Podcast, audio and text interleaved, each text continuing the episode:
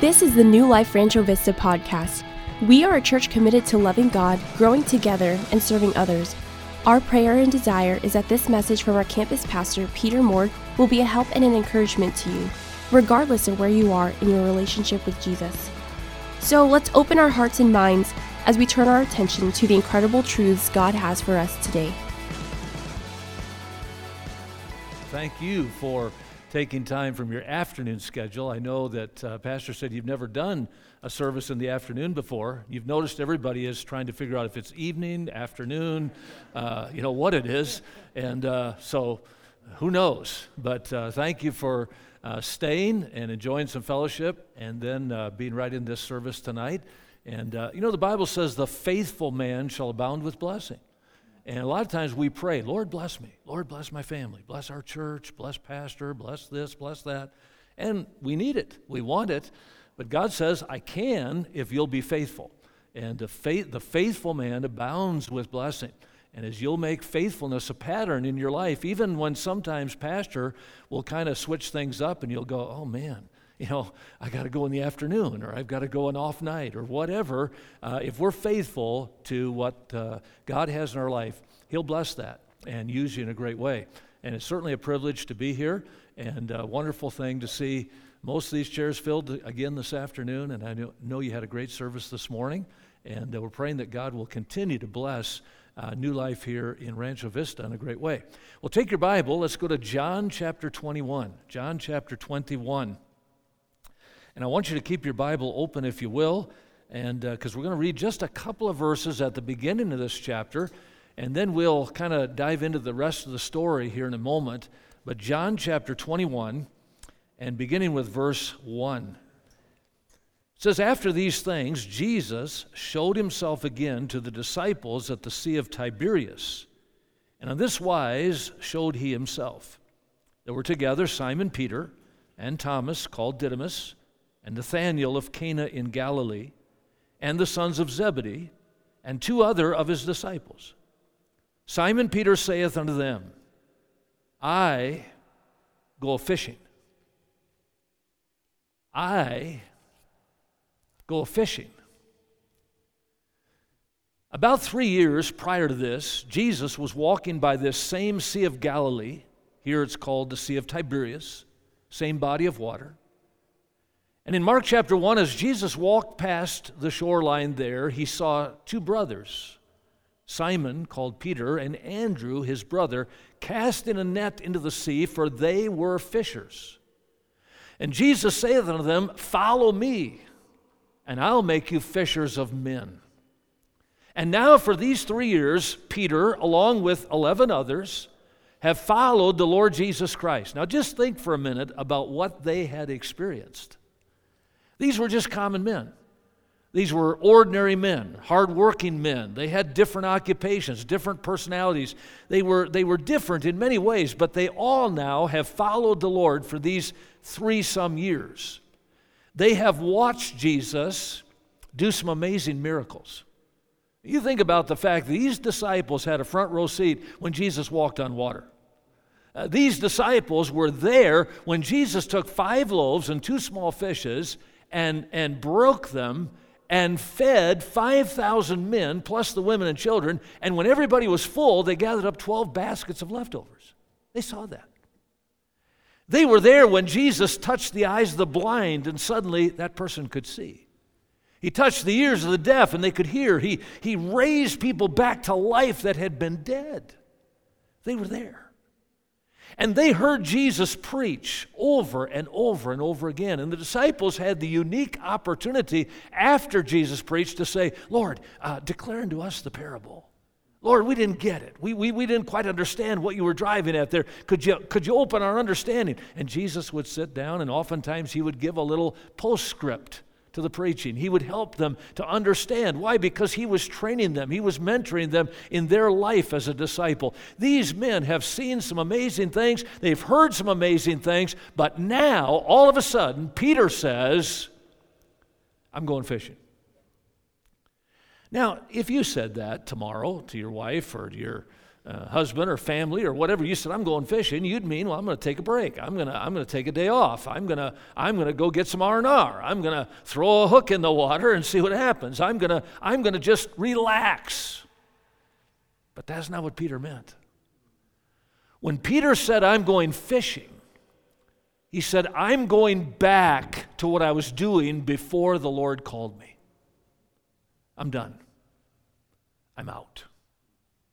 I'm tired. I'm frustrated. This isn't going like I thought it would. And so I'm going back to my old life. You're going to notice something, that whenever God is at work, the devil is always working to undo whatever God is doing. When you get saved, boy, the devil immediately puts some pressure on, doesn't he? When you take a minute and make a decision for Christ and you say, you know what, I'm going to start reading my Bible, or I'm going to start a prayer list, or I'm going to start going to church on Sunday night, or I'm going to start witnessing, or I'm going to start giving in the offering. Whatever it is that God leads you to do in your Christian journey and walk, you can be sure that the minute you make that decision, the devil's painting a big target on your back. And he's going to come after you. Because the devil is always trying to undo whatever God is doing. Now, as we look at this passage of Scripture that's about to unfold in front of us, we find three very tense moments in this account. The first tense moment is found in this early part of the chapter, and we see a love of self. Peter says in verse 3, I go fishing. I go fishing. Peter is building what I call the me idol. You know, we don't worship idols, do we? We don't bow down to wooden statues or stone gods as a Baptist. But sometimes we have our own idols, don't we? And the number one idol we are tempted to build is that me idol. You know, we don't like people to tamper with the Bible. We don't like a lot of these modern translations that just kind of chop up the Bible and take away the real meaning of it. But you know, sometimes we have our own translation. We like to translate it this way: not thy will, but mine be done. You know, I delight to do my will, O God. Order my steps in my will, and let not thy word have any dominion over me. You know, we like to build the me idol. And the me idol leads to the me influence. Did you notice it there in verse 3? Peter said, I go fishing. They, referring to the disciples mentioned in verse 2, they say unto him, we also go with thee. You know, if we're not careful, we tend to think, well, hey, it's my life. I can live however I want to. I mean, it's mine. I can make my own decisions. I know what makes me happy. I know what I need to be fulfilled. And so it's my life. I don't need anybody telling me what to do. I'm going to go this way. But remember something, you have influence. And when you make a decision, you influence your family. You influence those who know you in your sphere of influence. Peter is making a decision for himself here. I go fishing. He's building the me idol, but the me idol leads to the me influence, which leads to the me inability. Rest of verse 3, I go fishing. They say unto him, we also go with thee. They went forth and entered into a ship immediately, and that night they caught nothing. Now, these men were professional fishermen. Most of these that are listed here, before they followed Christ, they had been fishers of this Sea of Galilee hundreds of times. They knew where those schools of fish would be at that hour of the night. They knew how to throw the nets out. They knew how to draw them in. These men were expert fishermen, but that night they caught nothing. We might think, hey, I don't really need God. I don't really need the church. I can miss a service. It'll be okay. I don't need to read my Bible every day. I don't need to really pray and trust God. I can live my life however. And you know what? God's not going to force you to do anything. But he tells us, I am the vine, Ye are the branches. He that abideth in me, and I in him, the same bringeth forth much fruit. For without me you can do nothing. He doesn't say, without me you can do a little bit. Without me you can do some things. No, he said, without me you can do nothing. John said in John 3, verse 27, a man can receive nothing except it be given him from heaven. We are not sufficient of ourselves, Paul said, to think anything is of ourselves, but our sufficiency is of God. Here's the love of self. But notice, secondly, a lesson on surrender. I love verse 4, it says, but. And that's a very important conjunction word, isn't it? Kind of changes the story immediately. But when the morning was now come, Jesus stood on the shore. But the disciples knew not that it was Jesus. You know, the Lord sometimes lets us go our way for a night. We think, hey, I'm out, I'm done, I'm tired, I'm weary, I'm just frustrated, I'm going to go back, and it's so much easier to not live for God, and I'm just going to give up. And the Lord, He'll let us go. But in the morning, He'll be right where you left Him. Right? I mean, these disciples, they shipped out. I mean, they're going out. They're going to fish that night. And they go out, and all night they fished. But when they finally came to their senses in the morning, Jesus was right where they left Him. We see a distant presence. Jesus was standing on the shore, but they couldn't discern Him.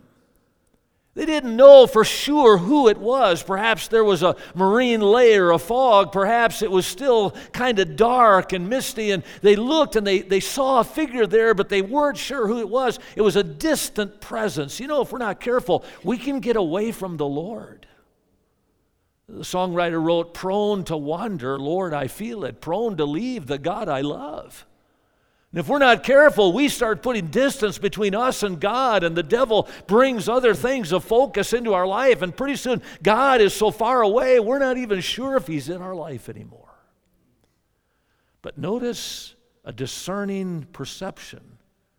In verse number 5, Jesus saith unto them, children, have ye any meat? They answered Him, no. And He said unto them, cast the net on the right side of the ship, and ye shall find. They cast therefore, and now they were not able to draw it for the multitude of fishes. Therefore that disciple whom Jesus loved, that's John, the one writing this, saith unto Peter, it is the Lord. Here was a discerning perception. John said, Peter, nobody could have done a miracle like we just saw except the Lord. You know, it's hard to completely deny God. We might say, hey, I'm going my way. I don't care about God. I don't care about serving God. And we just kind of chalk things up in our life to maybe happenstance or circumstance. And we say, well, it would have happened anyway. That wasn't really God. But we know better.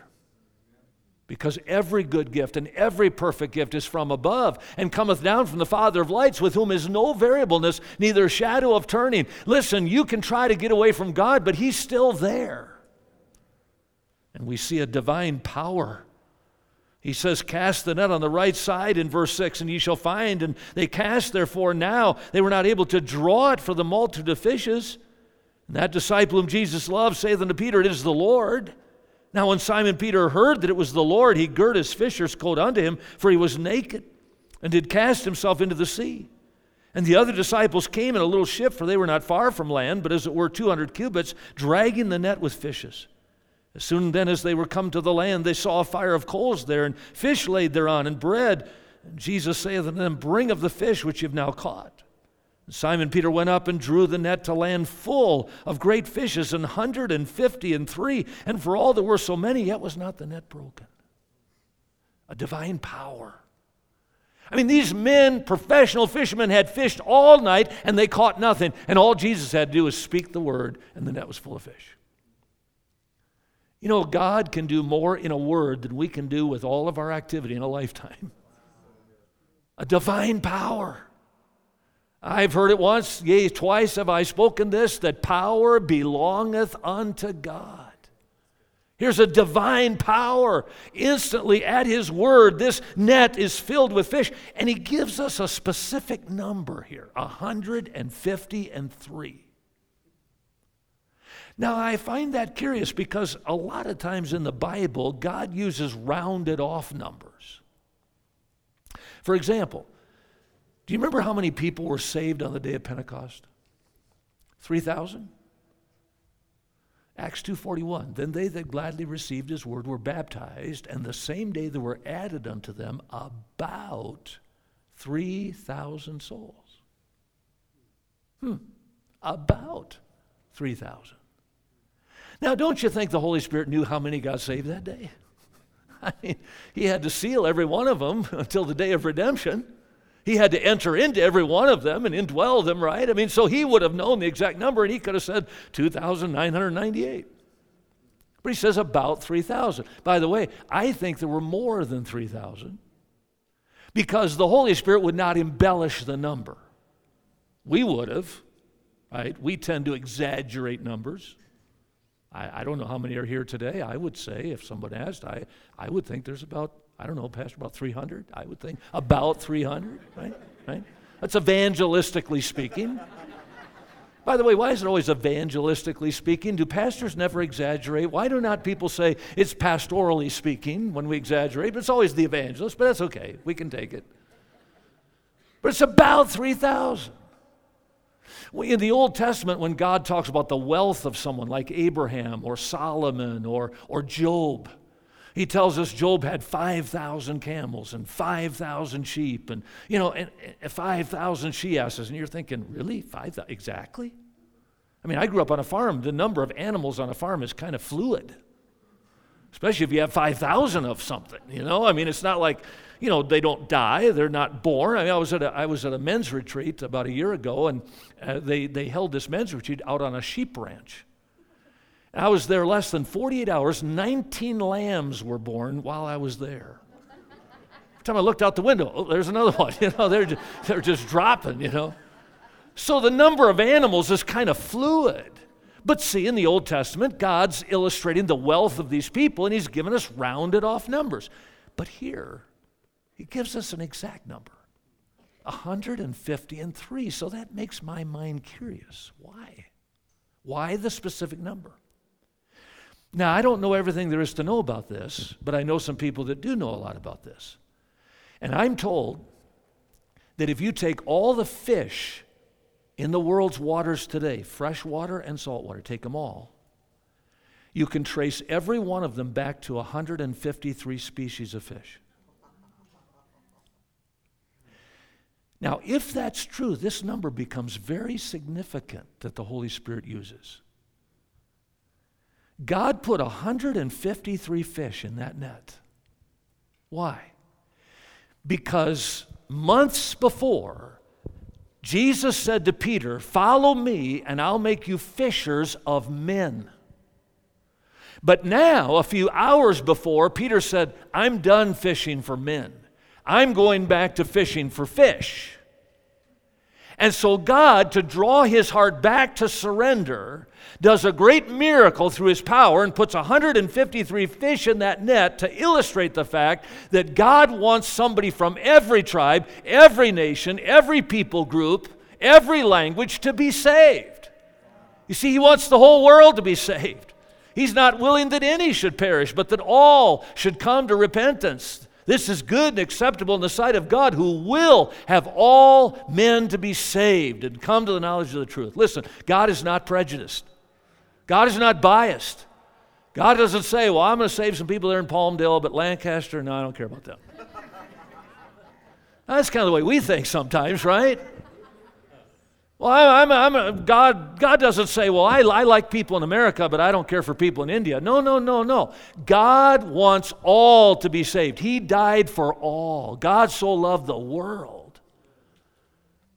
And did you notice in the end of verse 11, there were so many, yet was not the net broken? Whenever you find fishermen in the Gospels, what are they always doing? Mending their nets, right?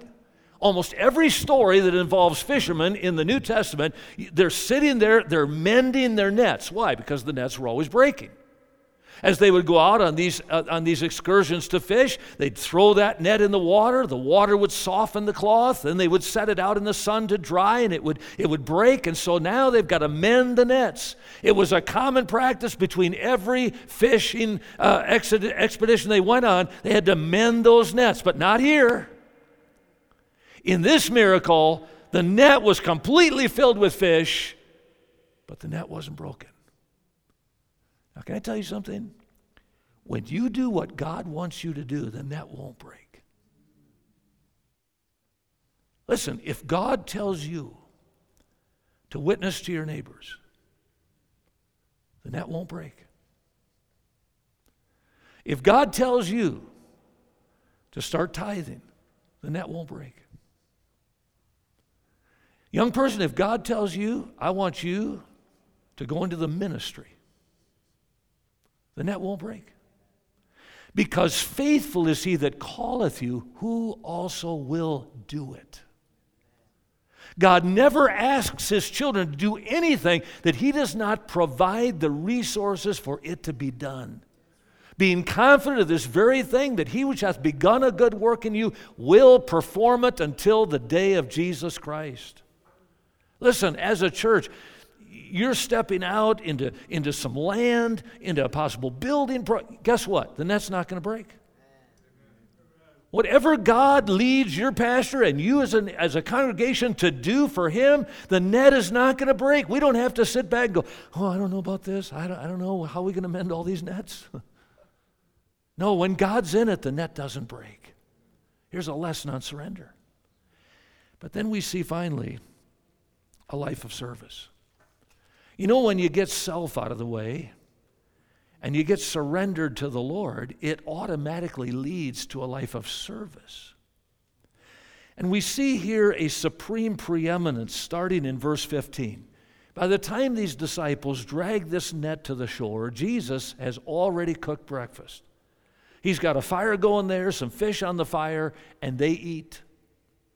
And the Bible says in verse 15, so when they had dined, Jesus saith to Simon Peter, Simon, son of Jonas, lovest thou me more than these?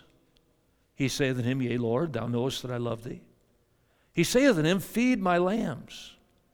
He saith to him again the second time, Simon, son of Jonas, lovest thou me? He saith unto him, yea, Lord, thou knowest that I love thee.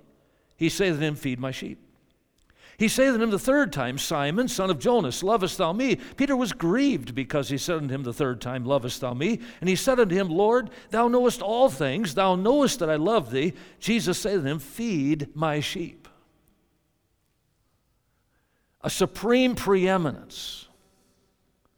Peter, do you love me more than these? Now, the Bible is a written document, right? This is not in video. It's the written Word of God. But if you're going to understand it, you're going to have to at times provide some video in your own mind. And this is one of those occasions. Because all you have here is words. So here they are. Picture this in your mind. Here's Jesus. He's sitting by this fire and these disciples around it. And Jesus focuses on Simon Peter. And he says, Simon, son of Jonas, lovest thou me more than these? That's all it says in the Bible in the written form, but you got to have some video here. Because what are the these? The video would reveal Jesus pointing at something, right? If somebody had been capturing this on their smartphone, Jesus would have been pointing at something when he said, Peter, do you love me more than these? So what are the these? Was he saying, Peter, do you love me more than these guys? Do you love me more than these other disciples? Do you love me more than these? Was he pointing to some houses maybe that dotted the hillside around the Sea of Tiberias? Peter, do you love me more than these houses? Well, I don't know what you have in your video. I have in my video that he was pointing to the fish that were still on the fire, or perhaps over on the deck of the boat flopping in the nets. Peter, do you love me more than these? Now, he wasn't asking Jesus, or he wasn't asking Peter, do you love me better than fried fish? That wasn't the question. What he's asking him is, Peter, do you love me more than what this world has to offer you? Because a couple hours before, he said, I'm going fishing. And now he's come through this lesson on surrender, and Jesus said, I got to know something, Peter. Do you love me more than what the world can offer you? Do you love me more than a job? Do you love me more than an income? Do you love me more than the praise of men? Do you love me more than these? A supreme preeminence.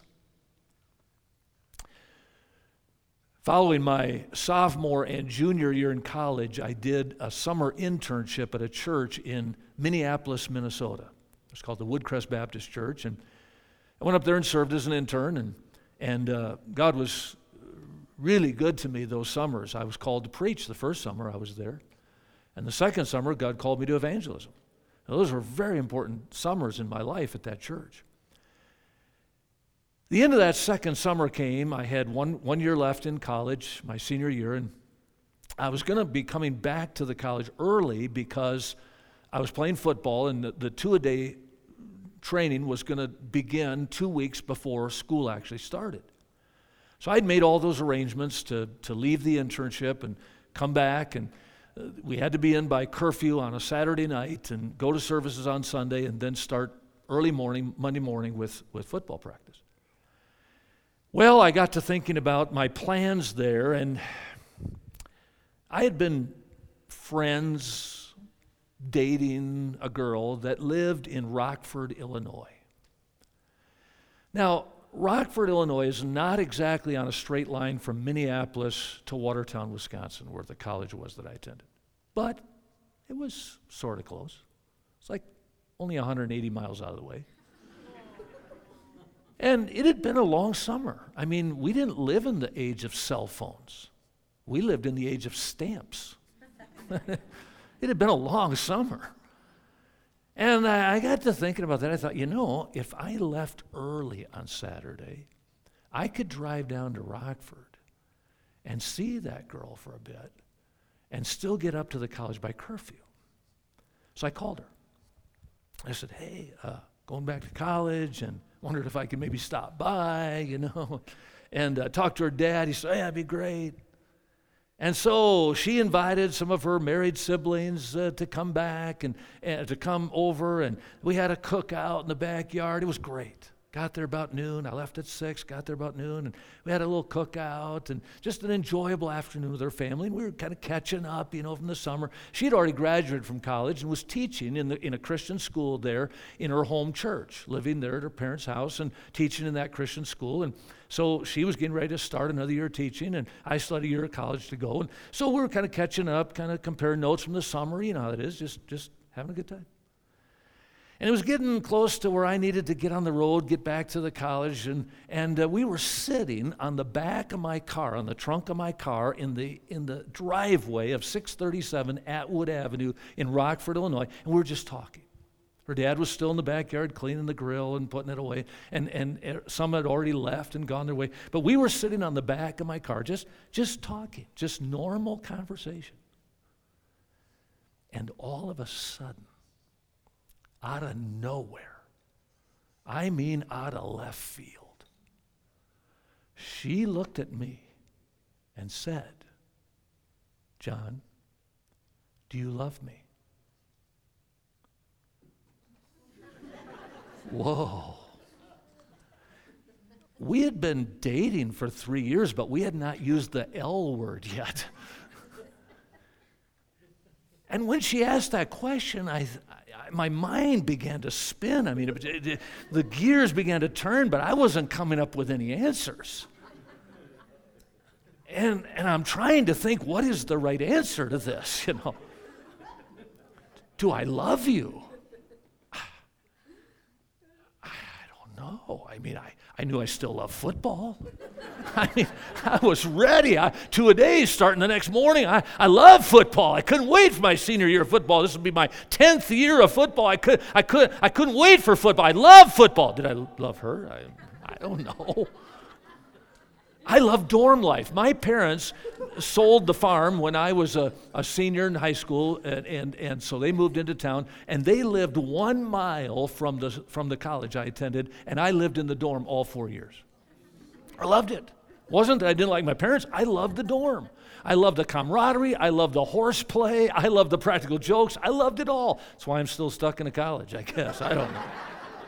I loved it. Did I love her?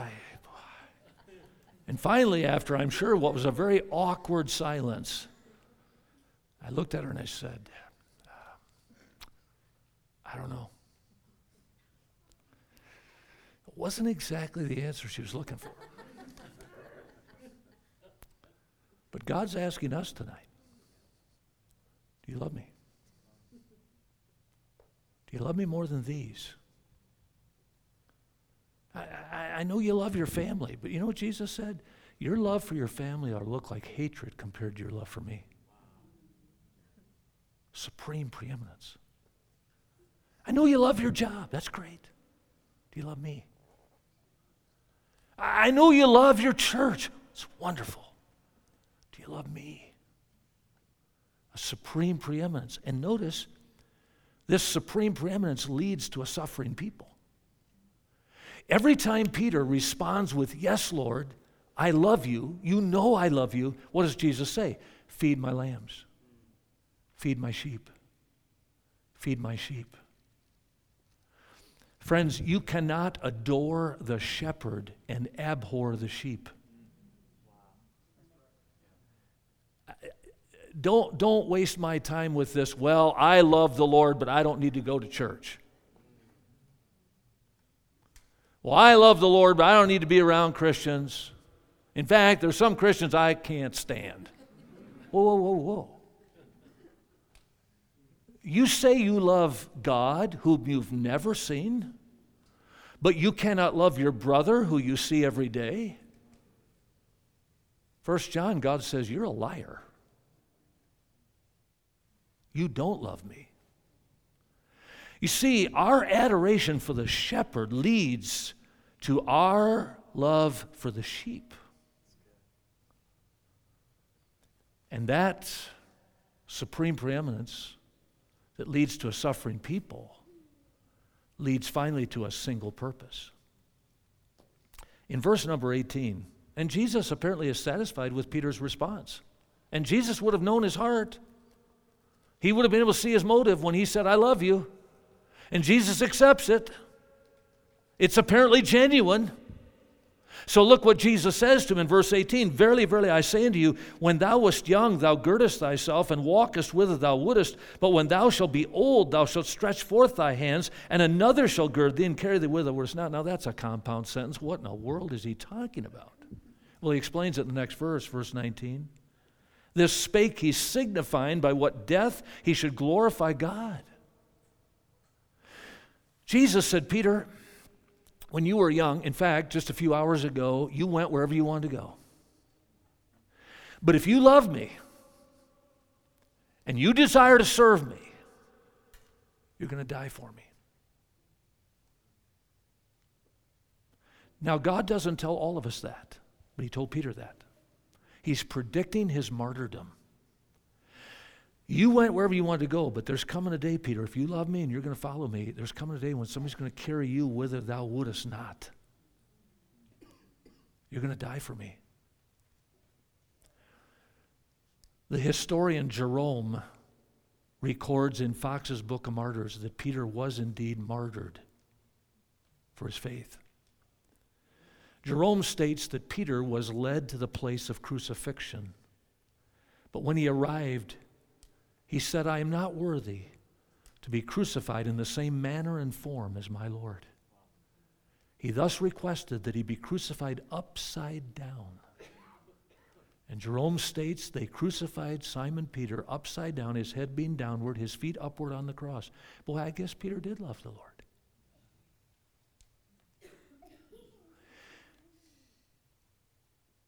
And Peter seems fine with this. He doesn't say, yes, Lord, I love you. I love you. I do. You know my heart. I love you. Okay, Peter, you're going to die for me. And Peter doesn't say, ooh, can I change my mind? He's fine with it. But Peter is a lot like us. Because notice what happens next in verse 20. Then Peter, turning about, seeth the disciple whom Jesus loved following, which also leaned on his breast at supper, that's John, and said, Lord, which is he that betrayeth thee? Peter, seeing him, saith to Jesus, Lord, and what shall this man do? Huh, isn't that like us? Okay, Lord, yeah, I love you. Okay, I'll serve you. Yes, I'm going to die for you. What's Pastor going to do? Right? That's just kind of part of who we are as humans. We you know, whatever God tells, okay, yeah, fine. What's everybody else going to do? And look at God's response to Peter in verse 22. Jesus saith unto him, if I will that he tarry till I come, what is that to thee? Follow thou me. Peter, don't worry about John. Get your eyes off John. Get your eyes off everybody else. Follow me. You know what? If we're not careful, we look at this culture, it discourages us. Sometimes we look at other Christians, we think, what in the world? You know what? God's not asking us to compare ourselves among ourselves. God is just speaking to our hearts individually in revival, and he says, follow me. A single purpose, this one thing I do. I played my last football game the third week of November. It was in North Dakota. It was an away game at North Dakota State University. It was the coldest game I've ever played in. We drove up to this place and got there on a Friday night. It was raining, but the ground was already frozen from the cold temperatures that they'd had previously, and so the rain, when it would hit the ground, was just freezing. When we got up in the morning, everything was kind of a sheet of ice. Everything was coated in crystal, it seemed. It was still now sleeting. It was starting to fall below freezing. It was sleeting, half snowing. We go to the stadium to try to get warmed up, and I'm telling you, you just couldn't. I could not get loose. I could not get warmed up, it seemed. When that game started, we were ill prepared for what we were facing. We were not prepared for that kind of weather. We had never played in that bad of weather. We were not prepared for this team, and we got beat. We got beat by the weather. We got beat by this team. We got beat bad. My last game. And I always thought about what it would be like to play your last game of football. You know, you play 10 years, you think, what's it going to be like to finally hang this up? But I'll tell you, when that game ended, I was kind of glad it was over. It had been a brutal game. We drove back to Wisconsin, and I remember that next Monday, we had to turn in our equipment and turn in our playbooks and all that by 4 o'clock Monday afternoon. And I remember after classes going to that locker room and cleaning out my pads and cleaning out my locker and getting the playbook and taking it into the coach's office, had a little exit interview there, you know. And in my mind, I'm thinking, I'm glad this is over. I mean, it was a chapter of my life. I enjoyed every minute of it, but now it was coming to an end, and I was thankful to be moving on. Oh, I'd still go back and play in the alumni game every year. I played till I was 44 years old, played against my oldest son when he was in college, got to hit him a couple times good. But anyway, I'd go back and play some tackle football, but you didn't have to go to two-a-days. You didn't have to go to the weight room. I mean, it was over, and I was really happy for that. Semester was almost done.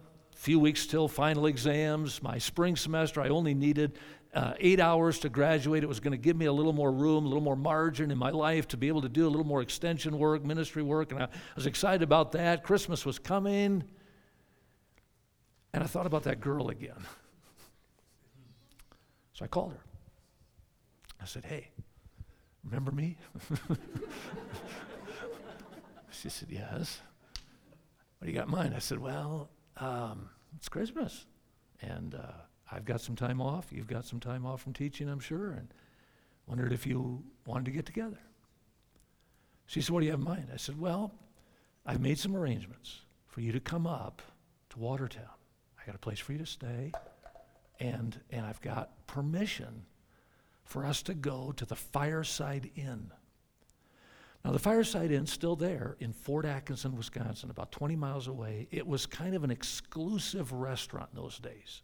It still is. I haven't been there since, but it's a very exclusive place.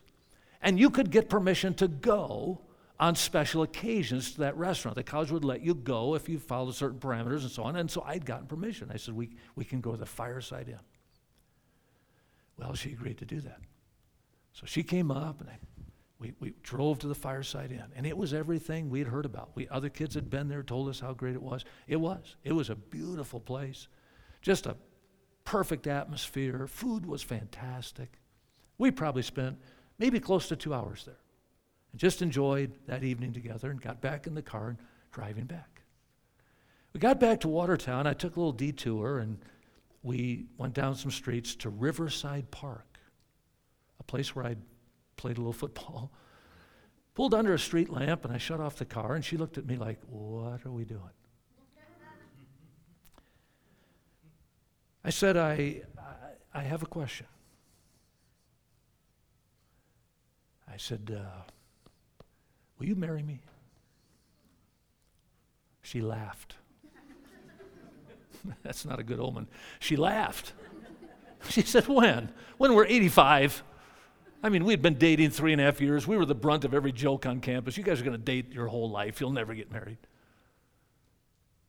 I said, no, I was thinking maybe this summer. She looked at me like, what kind of a cruel joke is this? And I reached in my pocket. I was going to do this at the restaurant, but I chickened out. And I pulled out a small, square white box. I removed the cover, and I took out a diamond ring.